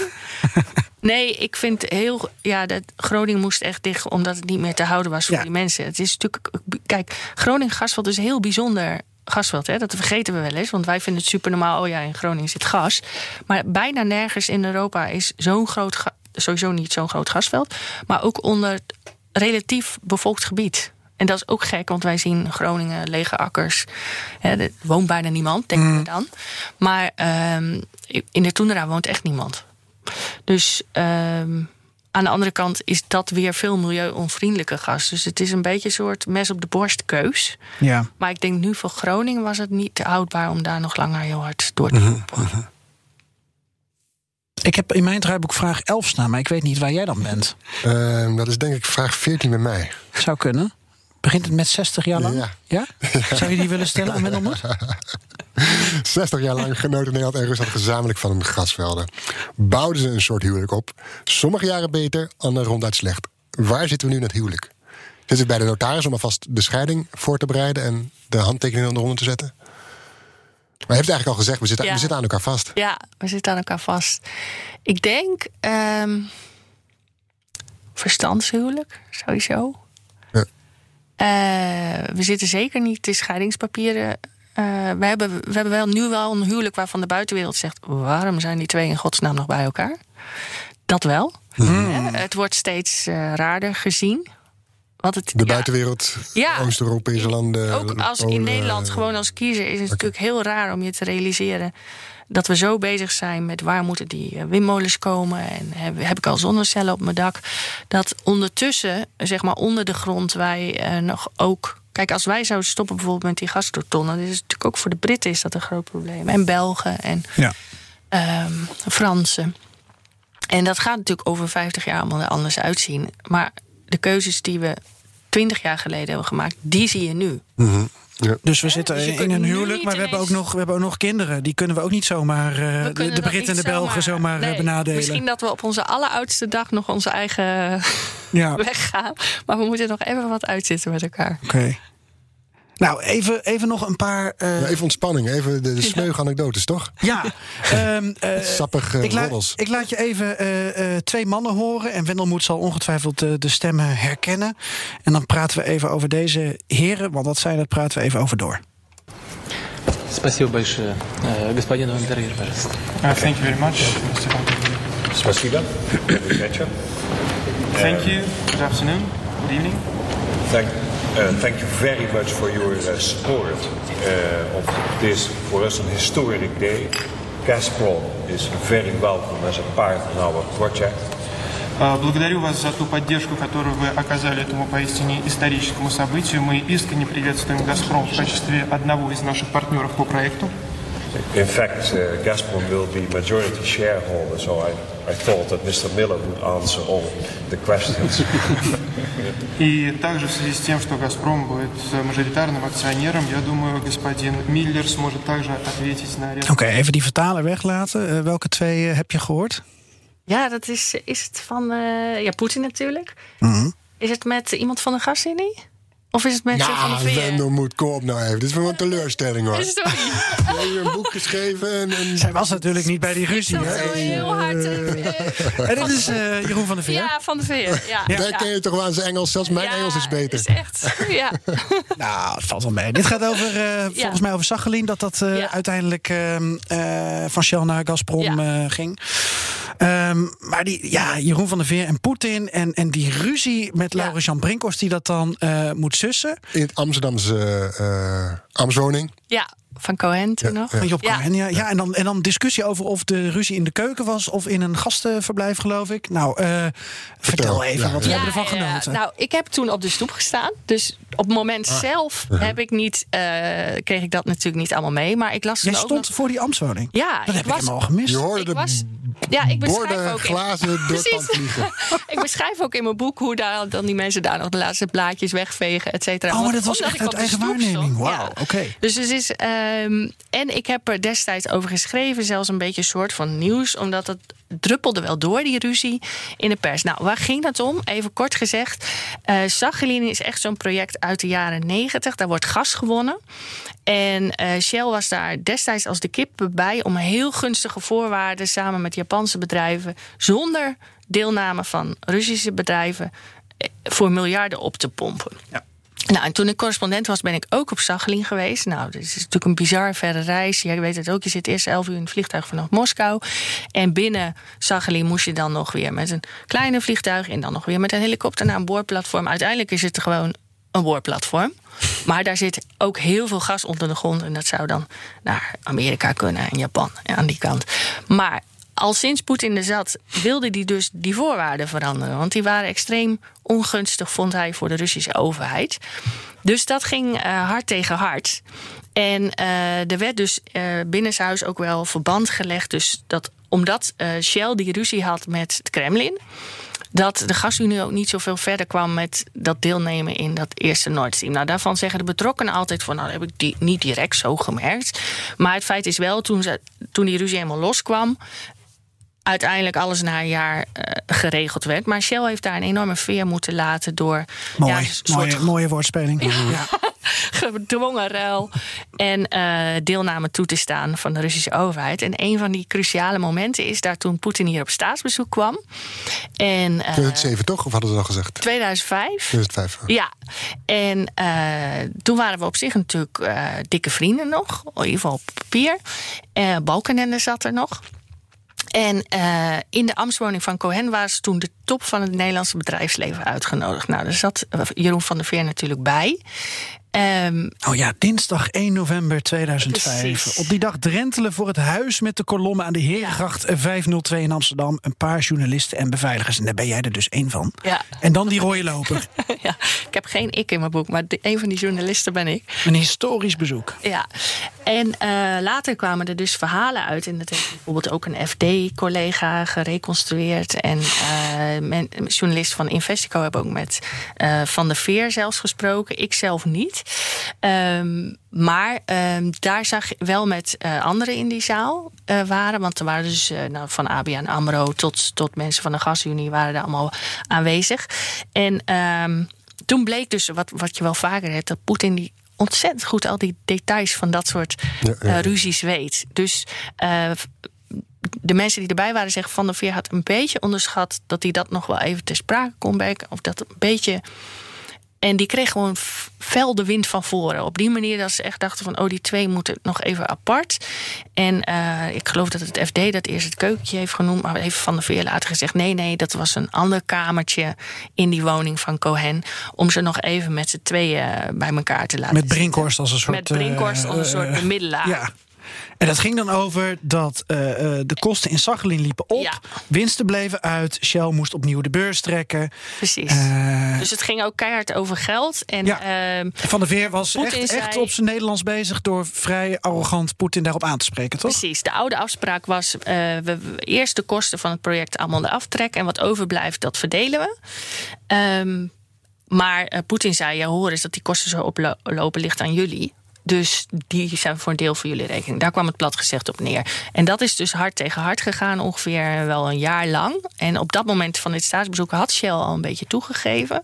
Maar het was nog niet helemaal rond. En pas ongeveer een jaar later is dat dus echt gesetteld. En hebben ze dus ook een soort swap gedaan.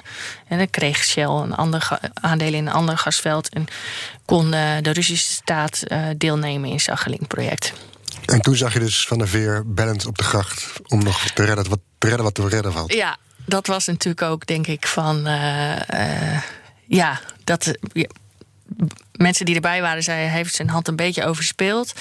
Eh, het was duidelijk echt zo'n moment dat, dat dingen nog weer even in beweging waren. En uiteindelijk onderhandelen natuurlijk allemaal teams dat verder uit. Maar dit, eh, Van der Veer is natuurlijk een van degenen die wel best vaak persoonlijk met Poetin ontmoetingen heeft Ja. gehad. En de mensen van de gasunie kwamen dan toch een beetje op het tweede plan. Ehm, En dan praten ze in het Duits, in die kamer, zonder tolken. Praten ze het een soort van uit. Eh, onder regie van Brinkhorst, denken we. Dat weten we niet helemaal Nee. zeker. Eh, en dan besluit jij inderdaad met dat Van der Veer buiten gaat bellen. Over bellen gesproken. Is dat Joost Bosman die aan de lijn hangt, eh, Floris? Die wil hem op eh, komen vertellen? Nee, Ik, ik heb wel contact met hem. Ja, we komen, we komen zo eh, tot hem. Hij is gewoon thuis. Oké. Joost. En eh, hè, dus Van der Veer die loopt over de gracht te bellen. Dat, eh, dat, dat, nou ja, jij staat daar. ja. En dan schrijf je ook: Poetin is dan al lang op weg naar het Tsaar Peterhuisje in Zaandam. Hij en Balkenende verklaren het staatsbezoek tot een groot succes. Ja. Zo Ja. mooi. ja. Ongelooflijk. Ja, en dat, ja, dat vond ik zelf ook heel leuk als je dat dan van die mensen zelf hoort. Eh, nou, misschien komen er straks nog op, zijn nog andere acteurs. Maar wat hier ook mee te maken heeft, dat uiteindelijk komt dat Sachalin dus. eh, Dat zettelt zich. En in diezelfde tijd krijgt GasUnie dus toestemming, wat ze heel graag wilden en ook jaren mee bezig waren, om deel te nemen in die eerste Nord Stream. En dat komt ook op een internationale gasstop, die dan toevallig die is driejaarlijks. En die vindt dan toevallig in de RAI plaats. Niet helemaal toevallig, want de oud-gasunie-directeur is er dan directeur van die grote soort gas-OPEC. En dan komen ze ook uit een soort kamertje. En dan komt Miller nog even op die man af. En die zegt: eh George, het is in orde. Oh, Verberg heb je het. Eh, ja. Over, over, over tegen die gasunie, eh oud-gasunie-directeur. En als je dan kijkt naar wanneer is het contract dan echt ge- echt getekend, dat duurt al soms nog maanden of een jaar. Weet je, dan moet het allemaal uitgaan. Maar zeg maar het echte handjeklap, dat is dan Ja. vaak in de wandelgangen of ja, tijdens zo'n zo- zo'n bezoek. En dat, ja, mooie verhalen vind ik dat. ja.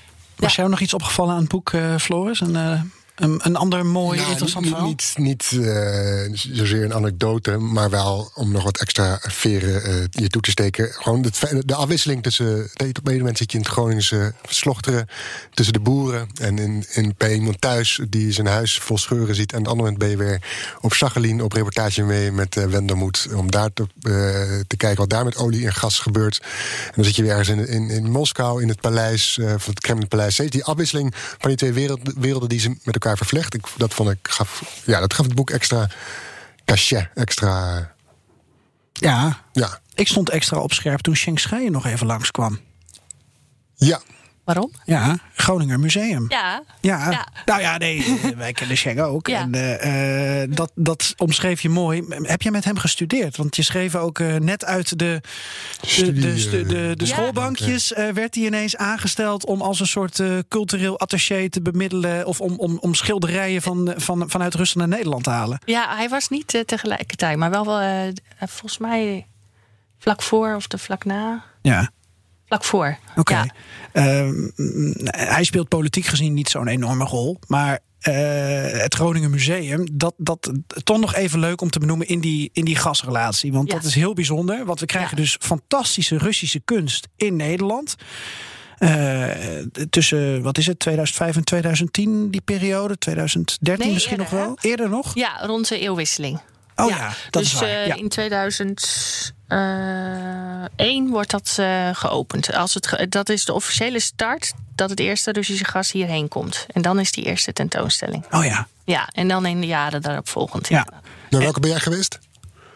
Eh, nou, repen niet, want dan zat ik in. eh, ik heb repen in Rusland. Die gezien. hebben ze dan weggehaald. Ja. Dus ik zag die lege muur daar in, eh, Ja.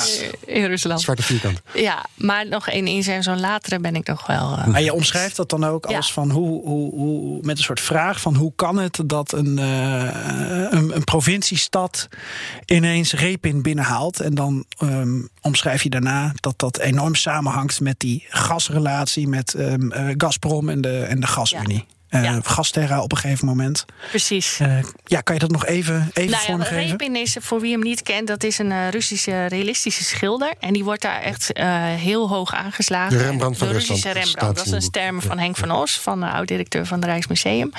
En ehm, Van Os die had ook wel een beetje zo'n droom. Dat zou toch mooi zijn om hier te. te maar ik, ik, ik las daar ook over. En Repin eh Henk van Os schilderijen. was curator, nee. Van, van Os werd om eh, advies gevraagd. Want Mhm. het, het, het was eigenlijk zo dat ze zochten iets om luister zet- te zetten bij de start van het contract. Iets wat een soort eerbetoon zou zijn aan eh, de Russen, aan hun cultuur.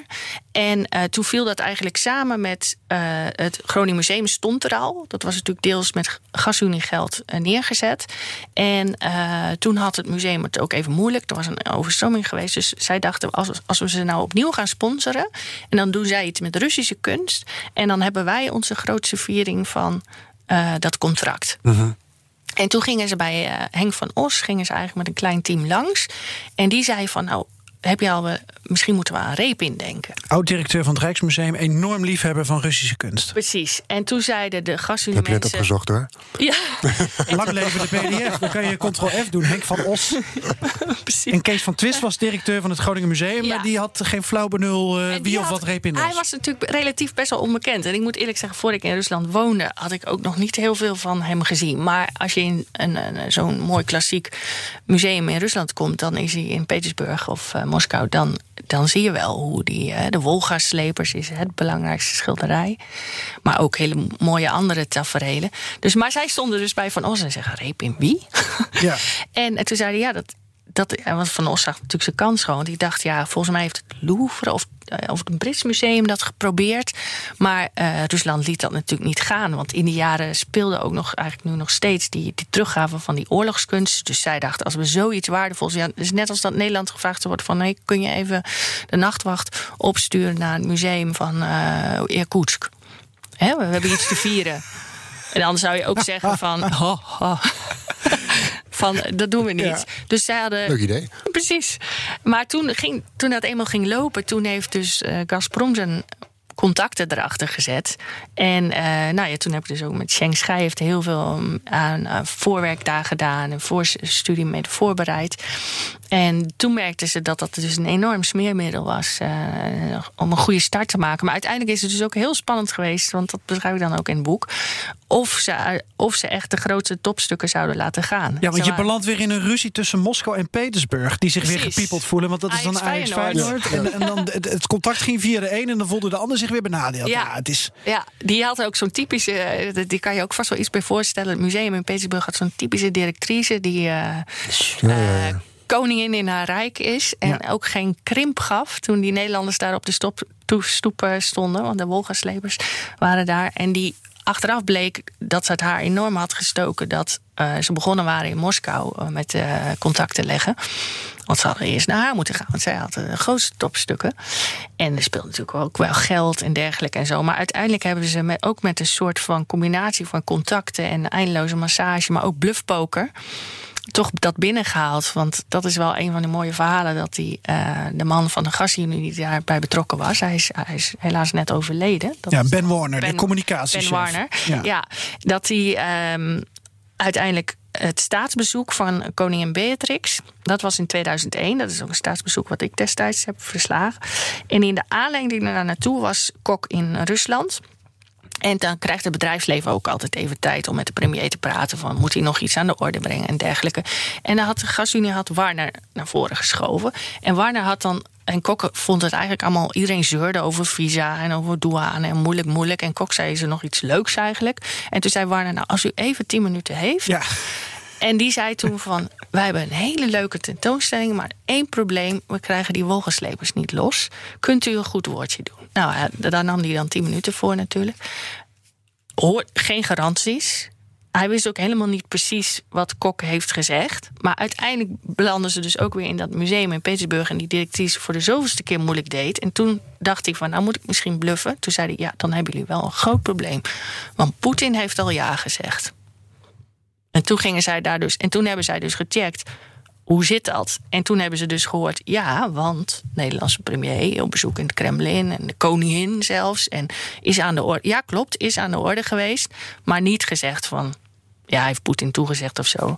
En toen uiteindelijk. Nou ja, maar dat, wist, dat wist Ben Warner wel een klein beetje natuurlijk. Want Ja. die, die wist ook wel van ja, als er een bezoek is bij Poetin, dan, dan de, de, de notulen zijn nooit letterlijk. Er wordt nooit precies losgelaten Nee. wat dan besproken is. dus hij, ja, Hij hint er ook op dat als eh, je, je dan eh, te horen krijgt van ja, het is aan de orde geweest, Mhm. dan moet je niet meer door gaan vragen, ja, maar was die nou voor of tegen? Dan Je moet moet je weten gewoon. wat- wat Poetin- Je moet weten wat Poetin wil. ander- anders had hij ook naar Jakutsk gestuurd kunnen Ja. worden. En zo, eh, zo kwam het dus dat uiteindelijk dat, eh, de, de van Repin Ja. dan de Wolga-slepers eh, in Groningen te zien zijn geweest. Ongelooflijk. Ja. Ja. Zo staat jouw boek vol met eh, allerlei zijpaadjes die echt meer dan de moeite waard zijn. Om, om, omdat ze uiteindelijk wel weer belanden bij dat ene vraagstuk. Namelijk de, de relatie van, van, van het Groningse en het, en het Russische gas. Eh, eigenlijk van Nederland en Rusland, eh, voorheen Sovjet-Unie. En eigenlijk van, van Europa. Eh, Groningen is gewoon eh, eigenlijk eh, heel erg belangrijk. Eh, en het Groningen Museum is daar een heel mooi, eh, mooi voorbeeld van. ja. Goh. Wordt het nog een verkiezingsitem, denk je, Nord Stream 2? Tot slot. Ik vrees van niet. Het klimaat als geheel is al zo aan het eh, ondersneeuwen. Ehm, Heb je als politiek redacteur bij Trouw niet invloed op eh, Zeker, verkiezingsthema's? En, ja, eh, maar tegen de klippen op hadden wij, wij zagen het natuurlijk al aankomen door corona in november. Hebben we gewoon bedacht dat we corona of niet, we gaan gewoon eh, het klimaat, de zorg, de woningmarkt gaan we gewoon behandelen. Los van eh, of dat Energie. het is, eh, energie. Dus ehm, er is wel wat over geweest, zeker bij ons. Maar het klimaat is natuurlijk breder. En deze Nord Stream zelf. Ja, apart is het natuurlijk toen het zo koud werd. Toen kwam ineens. Dachten ze van, toen verstookten we meer gas dan ooit in die, Ja. die weekend dat we min 10 hadden. Ja. En toen vlamde ineens die aandacht weer op van waar komt het eigenlijk vandaan? En toen eh, was het Russisch gas wel weer even in, aan de orde. En ik denk dat dat ook wel zo blijft hoor. Als er iets Mhm. met Navalny gebeurt, of als die pijp straks echt af is, of de machtswisseling ik vind Duitsland. dat altijd zo'n makkelijke reflex. Net als nu. Dan er- het op. eh, dan komt er een WK voetbal of een Olympische Spelen aan. Ja, de Oeigoeren in China, ach, ach, ach. Ja, die arbeiders in Qatar, ach, ach, ach. Ja, dat is natuurlijk politiek, gewoon het momentum pakken. Maar net als met dat Russische gas. Als je er dan een goed gesprek over hebt, zoals wij nu doen... Ja, dan kom je wat te weten. Maar het zijn gewoon holle frasen anders. Ja, aan de andere kant, wanneer anders moet zo'n politicus dat aan de orde stellen? Er zijn wel even de goede niet nagesproken die er een soort continu mee bezig Mhm. geweest zijn, van GroenLinks of D66. Alleen dat krijgt dan ook niet altijd de aandacht. Dat zijn niet de debatten waar de tribune vol zit, laat staan dat ze in de grote zaal worden gevoerd. En dat heb ik de afgelopen jaren ook wel gezien. Ja. Nou ja, en, en, en eh, tot slot, want we gaan zo even Joost Bosman nog bijhalen. Ja, over, Eh, die stook nog op Ru- Russisch gas ook. Ja. Ja, eh, eh, maar weet je, Floris, wij hebben eerder natuurlijk uitzendingen gemaakt over eh, energievoorziening, over gas. En als je dan kijkt, Wendel, moet naar eh, de grote vraag, hè, want we, we, we gaan afbouwen, dat is het idee. We moeten van het gas af. We willen alle politieke eh, partijen, dat is eigenlijk geen vraagstuk meer. En, en Groningen gaat uit, dat is ook eigenlijk geen vraagstuk meer. Het gaat meer om het tempo natuurlijk. Ehm, maar als je nog best wel lang van gas ook afhankelijk bent, eh, want het moet ook allemaal maar lukken, ja, dan, dan zijn er ook bar weinig eh, logische alternatieven voorhanden. Want dan kom je uit bij andere regimes waar je misschien niet zo dol op bent. Een Turkije, een Iran. Ja, je gaat misschien eh, Qatar. Qatar. Ehm, eh, Noorwegen komt niet met meer. En er zit ook een prijskaartje aan. De Amerikanen spelen hun eigen spel. Ehm, ja, er is ook niet echt een alternatief. Nee, dat is, als je die, dat soort rekensommen doet, dan, dan kom je daarop uit. En LNG zou kunnen, want LNG is veel makkelijker wat dat betreft te vervoeren van ver. Daar hoef je niet ervoor te. Eh, maar het is Litouwen duur. heeft het aardig gedaan. Ja, Die hebben een LNG-haven aangelegd en eh, van Russisch Ja, gas. maar dat is dus ook dat is een hele Nee, politieke keuze. Ja, het, Ja. het kan dus wel, natuurlijk wel van andere orde, maar Ja. het is ook keuze maken. Ja. Ik zie het niet eh, gebeuren dat we iets alternatiefs eh, kiezen. Volgens mij is het gewoon uh, uitfaseren. eh, maar dat gaat dan nog wel En 20, dat is, 30 natuurlijk jaar. ook, dat is natuurlijk ook de keuze die mensen liever maken. Dat je denkt, we moeten van gas los. Ja. Hè, dan dat je daar in de tussentijd nog... Het is wel een beetje een eeuwig verhaal. Gas is al sinds de jaren, eind jaren 70, eh, zeggen ze... het is een overgangsbrandstof naar een betere wereld. Ja. Waarin we allemaal zon en wind gebruiken. Ja. En eh, s- critici zeggen ook wel, ja, overgang, overgang. Hoe lang wil je die maken? Een eeuw of zo? Want daar, ja, we zitten al Daar een gaat half eeuw ver- Ja, verder. Dus gaat- daar komt het dan wel op neer. Ja. Ehm, maar het einde is nu natuurlijk wel te berekenen. Ja. Ja, voor Nederland althans, niet voor Europa, denk ik. En de Russen hebben nog genoeg gas zelf? Ja, dat is ook, daar hebben ze ons ook voor nodig. Want het wordt natuurlijk steeds duurder, ook daar, om te winnen. Want je zit al eh, echt in die arctische gebieden. Zij hebben natuurlijk ook een makkelijker gasvelden, zijn ook al leeg. In eh, eh, heel Oekraïne bijvoorbeeld. Dat, dat is ook leeggepompt. Maar, en ze hebben voor die investeringen in die, in die arctische gebieden, in die verre toendra's, daar hebben ze ook west, westers geld voor nodig. Of commercieel geld. En technologie. En technologie. Dus dat blijft, eh, daar blijft ook samenwerking waarschijnlijk no- momenteel. noodzakelijk. Jo, voor die arctische gebieden wel Ja, hoor. Ja, oké. er zijn. eh, die stoppen echt niet allemaal. Vind ik wel Shell, eh, een, een mooi vervolgverhaal. Want wat daar allemaal Ja. gebeurt met die beelden van afgelopen week van die ijsbreker die daar gewoon ineens doorheen ging. Ook voor het eerst door de Noordelijke IJszee in de winter. ja, alleen al daarom zou je het ook niet moeten willen. Hè? Voordat die gaswinning in die gebieden natuurlijk heel, heel veel meer CO2 Gas is veroorzaakt een, dan. eh, is een keuze, maar misschien ook niet. Eh, zou, Russisch gas is een keuze. zou eh, onze gast in eh. Moskou er een... Lucie? Lucie. Lucie, ga jij, me, ga jij hem even Hij binnenhalen? komt met uh, Lucie binnen. Ja, maar dat kan ik niet vanaf hier kan regelen. mijn, van daar? mijn tweede naam is Nee, dat kan niet vanaf hier. Echt waar? Ja. Zo heet onze studio-app. Ja, ik kan hem niet hier... eh wacht, dan, ik regel dat even. Hallo, met Gejan. Ja. Hey! Wauw. Joost. Oké, Oh, helder en duidelijk. Oh, we moeten gelijk toeslaan voordat de lijn weer eruit ja. klapt. Dankjewel. Ik zou het maar zeggen, ja. Oké, van onze ghost in de studio gaan we naar eh, From Russia with Gas, eh, Joost Bosman. Hallo, Joost. Joost. Hallo. Hallo. Zeg, Hallo, eh, hallo. Wij, wij hebben Ja, het met... horen jullie mij? Ja, we horen jou. Hoor je ons ook?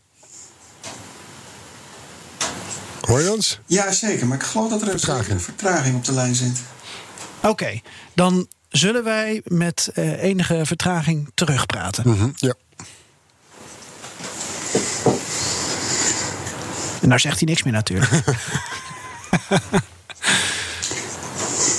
Joost, wij hebben Wendelmoed Boersema te gast.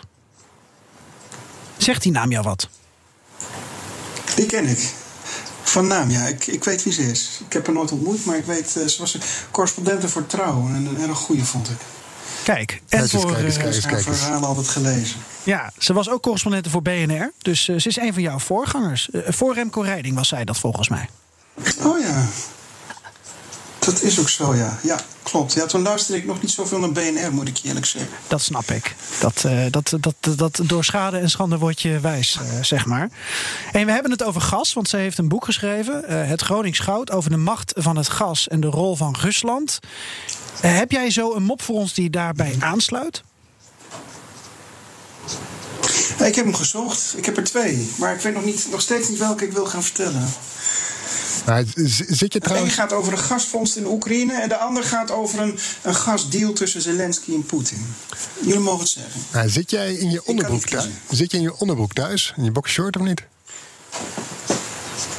Nee, Nou, nee, zo ben ik. Want die huizen zijn nog steeds nu momenteel stikheet, of niet? Met dank aan het Russische gas. Of valt het wel mee? Stadsverwarming. Ja, je zweet je een ongeluk. En om- omdat de, de temperaturen vorige week en de week daarvoor keihard onderuit gingen tot min 20... eh, hebben ze gezegd, nou, we gaan tot op het hoogste niveau stoken. En je kent het dan wel. En dan moeten de raampjes weer open, want ja, er valt niks uit te draaien hier, hè? Alsof het Russische gas niks kost, hè? Nou, bijna niks. Nee. Je hebt twee mop in de aanbieding. Eh Wendelmoed, eh, jij mag eh, kiezen. Welke wil je eerst horen? Waar ben je die benieuwd laatste. naar? Die laatste, De, met, met de- Zelensky. De gastdeal met Zelensky. Ja, nou Joost. Ik, eh, ik ga alvast op mijn- op mijn- op mijn dijen klappen hoor. Ja, ik, eh, zoals te doen gebruikelijk behoefte er enige inleiding. Eh, zoals jullie weten is er vanaf afgelopen zomer een, een, een, eh, loopt er een strafrechtelijke procedure tegen oud-president Parashenko van Oekraïne. Eh, Het is een ingewikkelde zaak, ik zal niet eh, verder op ingaan, maar dat is nu eenmaal zo. En die zaak die loopt nog steeds.